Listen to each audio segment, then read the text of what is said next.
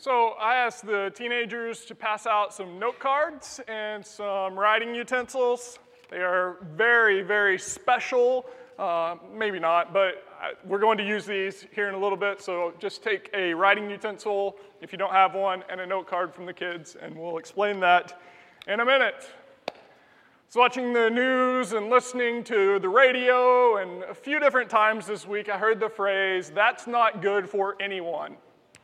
That's not good for anyone. And so, as I do sometimes, I began uh, Googling that just to see what would happen. See what happens when you write in the phrase, not good for anyone. And so I got this list of search results that I thought was pretty funny. The first one is that the Thai Prime Minister, the Prime Minister of Thailand, is not good for anyone. So, for all of those of you who are deeply tied into the politics of Thailand, you know that the Prime Minister of Thailand has not been good for anyone. I don't know what that means, and I didn't dig into it much, but there you go. The second one I found was that the goalie for AC Milan is not good for anyone.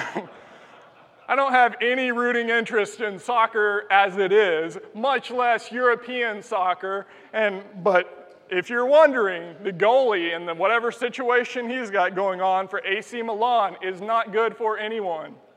Next one I found was Hurricane Florence. I was like, yeah, that one makes sense. So uh, there we go. Too much sugar is not good for anyone. I've learned this recently. I've learned that too much sugar is bad. Uh, it only took me 30 something years to figure that out, but that's part of it. I want to show you the next one. So if we'll go to the next slide, phubbing isn't good for anyone.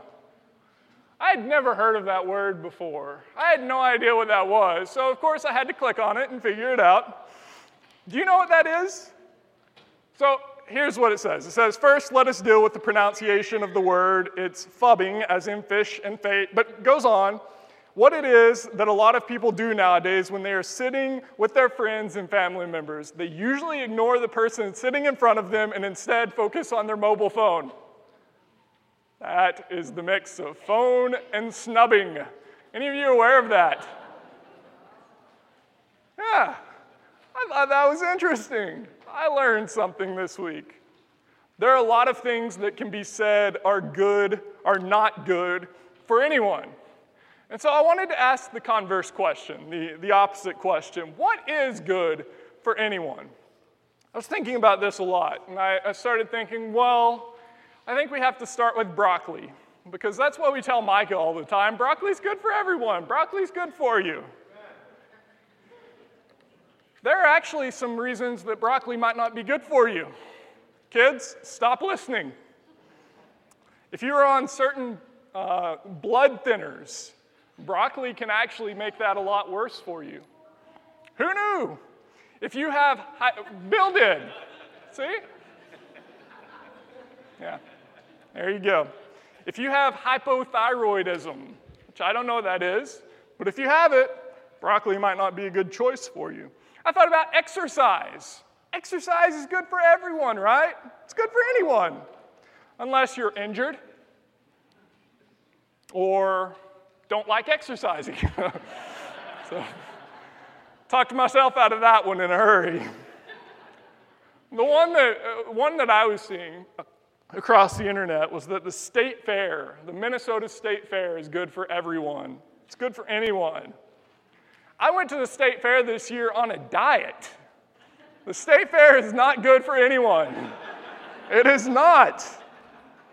Some people have fears of large crowds, and we were there on the busiest day of the year. It was nuts. So the question remains what is good for anyone? If you have a Bible, turn over to John chapter 1. In the second week of our Follow series, second week of, of looking at Jesus and what is captivating and compelling about him. John chapter 1, verses 12 and 13. To all who did receive him, talking about Jesus, to those who believed in his name, he gave the right to become children of God, not born of natural descent, nor of human decision or will, but born of God. Church, Jesus is good for anyone. Amen. Paul tells the Colossians that through Jesus, anyone can be forgiven. That's good news, isn't it? John teaches that through Jesus, any of us can have access to God. That's good news as well. Peter tells the churches that through Jesus, we can have a new purpose. Church, Jesus is good for anyone. The Gospel of John bears out this idea that Jesus is good for anyone because Jesus shows up at a wedding party in Cana in John chapter 2. And through Jesus, that party goes from being a pretty good wedding party to being an excellent wedding party because Jesus is good for anyone, including the people at that party. Jesus meets Nicodemus, who is scared and confused, but through Jesus, he becomes a lifelong disciple of Jesus. You see the story play out in the rest of the gospel. Jesus goes to a well in Samaria and meets with a woman who offers him water, and he gives her living water because Jesus is good for anyone. Jesus shows up at Bethany where Lazarus has died and they have put him in the tomb, and his sisters are mourning, and Lazarus walks out of the tomb alive because Jesus is good for anyone. 5,000 people show up to listen to Jesus preach on the side of a mountain, to preach in front of all these people, and all he has is a couple of loaves and a few fish. And all of them walk away fed and nourished in ways that they didn't imagine before because Jesus is good for anyone. We know that Jesus is good for anyone because we see this in the people in our lives. I have a friend at Union Gospel Mission. I've been mentoring this guy named Chris for about a year now. And when I showed up, Chris had just decided to follow Jesus. He was brand new to following Jesus, had no idea what it was going to cost him, what it was going to look like. But he, he wanted to follow Jesus, so he came to the shelter. He came to Union Gospel Mission Shelter, and he joined what they called their discipleship program. They offered him classes they offered him routine and mentoring, and he was able to deal with some of the illnesses that he faced. He was able to work toward getting a job, and right now he's on the brink of graduating because it all started with him following Jesus. Because Jesus is good for anyone, Amen. including my friend Chris. This past semester, I was at Bethel. Uh, I was at Bethel for one of my classes, and we were talking uh, with a lady that's kind of in charge of, of parts of the program, and she was telling us about one of our classmates named Timothy. Timothy has been a minister in a church in Africa for several years. And in the village in which he is the pastor of this church, the village has been attacked many times by Boko Haram. If you're familiar with some of the world politics, Boko Haram is a terrorist organization. And they've attacked his church many times. Two of the attackers, this past time, the past time that they were uh, attacking, came into the church. He was able to talk to them and baptize them. Converted two guys that were there to kill and attack and led them to Jesus. Because, church, Jesus is good for anyone. We believe this. We believe that Jesus is good for anyone. If you're the worst of sinners, as Paul thought he was, and many of us would argue, no, it's not Paul, it's me. If you're the worst of sinners, Jesus is good for us. If we are the best of leaders, if we have all the charisma and all the energy and all the answers, Jesus is still good for us. If we are poor and desperate and needy and don't have anything in life figured out, Jesus is good for us.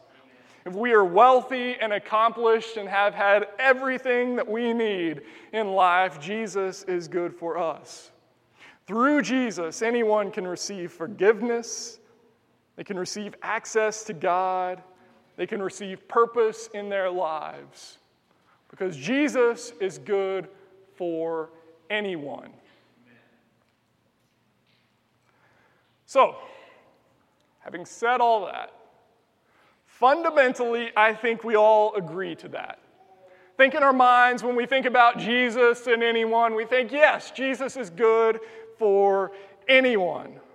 I think we would tell people this. We would walk up to somebody, somebody we know a little bit, somebody we don't know at all, and if they asked, Is Jesus good for me? our answer will be yes. But as I was working on this sermon, I was thinking to myself, just over and over again, how Jesus is good for anyone. And it soon dawned on me that I was thinking Jesus is good for anyone else. I believe Jesus is good for me, but it wasn't connecting, wasn't triggering anything. And so, what I want for us to do for the next few minutes is out of the ordinary for us. We often wait for, for me or for Patrick to come up here and speak to you, for you to listen. But what I want to do for a moment is think to ourselves why is Jesus good for me? So you have the note card. You have your note cards. So grab your note cards if you have them. And I just want you to write the question Why is Jesus good for me? It's a simple question. And I want for us to take about two or three minutes to just try to answer that question. Just consider for a moment why is Jesus good for me? If you want to pray about it, do so. If you want to use some scriptures to answer the question, that's fine as well. why is Jesus good for me?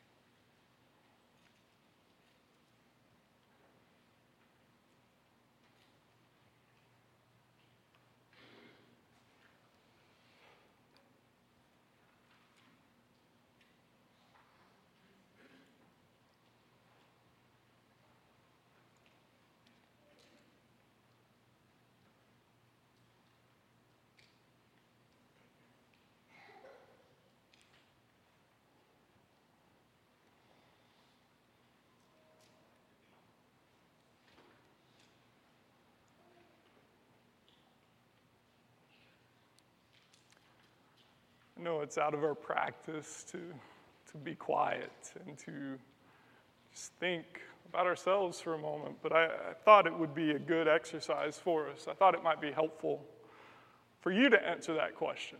I can get up here and tell you every week, and Patrick gets up here and we tell you all the time about what we find compelling about Jesus, but at some level, you have to own that. You have to answer that.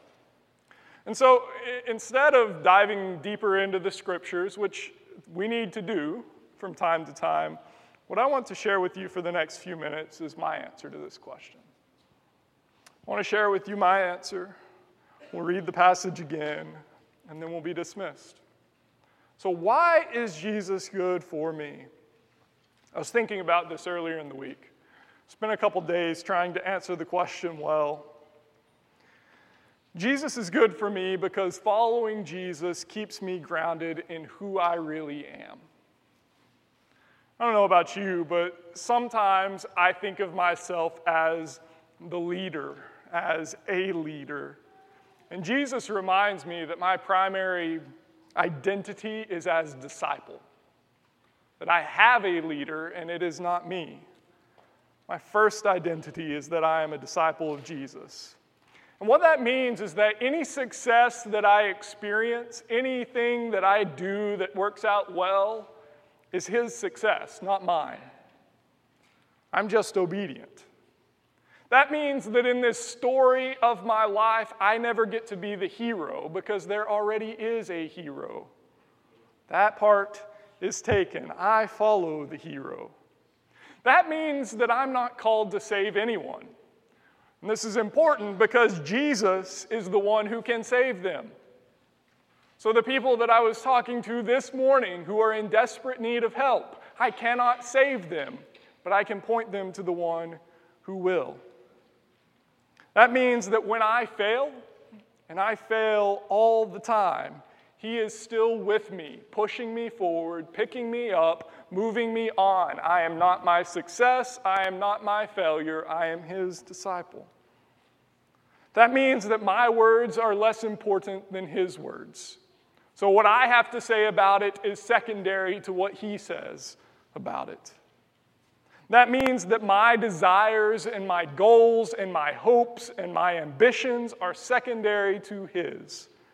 If Jesus is good for me because it grounds me in who I am, it means that my life needs to look more like his life.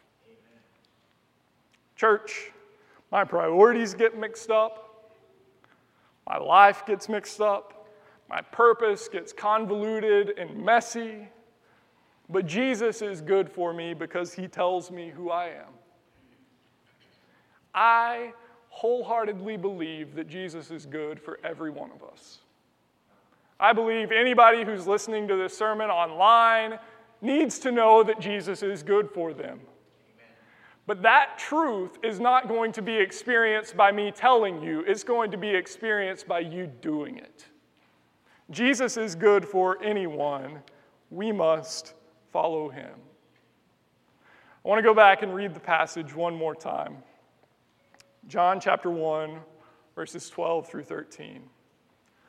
To all who did receive him, to those who believed in his name, he gave the right to become children of God, not born of natural descent, nor of human decision or will, but born of God. Church, we have a great opportunity in front of us all the time. We have a wonderful Savior who has paved the way for us, who is always before us, always with us. We can choose to follow him. I believe Jesus is captivating. I believe Jesus is compelling. The question is will we follow him? I'm going to pray, and then we'll be dismissed this morning.